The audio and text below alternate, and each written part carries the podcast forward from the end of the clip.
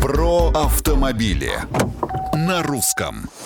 Всем привет! С вами Андрей Осипов. Немедленно освободить проезжую часть настойчиво предлагают нам в случае аварии разные заинтересованные организации, прежде всего дорожники.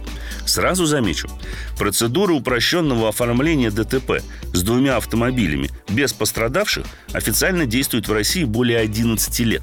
А произвести все необходимые манипуляции через мобильное приложение можно с 2019 года.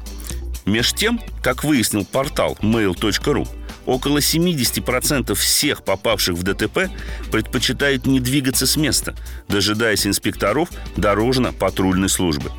Что же заставляет их терять драгоценное время и нередко становиться причиной негодования других автомобилистов, попавших из-за этого в пробку, а то и причиной новых ДТП?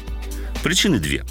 Боязнь лишиться водительского удостоверения за оставление места ДТП и опасение получить отказ в страховых выплатах из-за каких-нибудь огрехов в оформлении протоколов, справок и прочих бумаг. И опасения эти, скажу прямо, не беспочвенные. Так, одних призывов убирать машины с проезжей части и оформлять все самостоятельно явно недостаточно. Необходимы соответствующие гарантии или хотя бы внятные разъяснения как со стороны ГИБДД, так и со стороны страховых компаний. А что думаете вы? Пишите в соцсети Русского радио.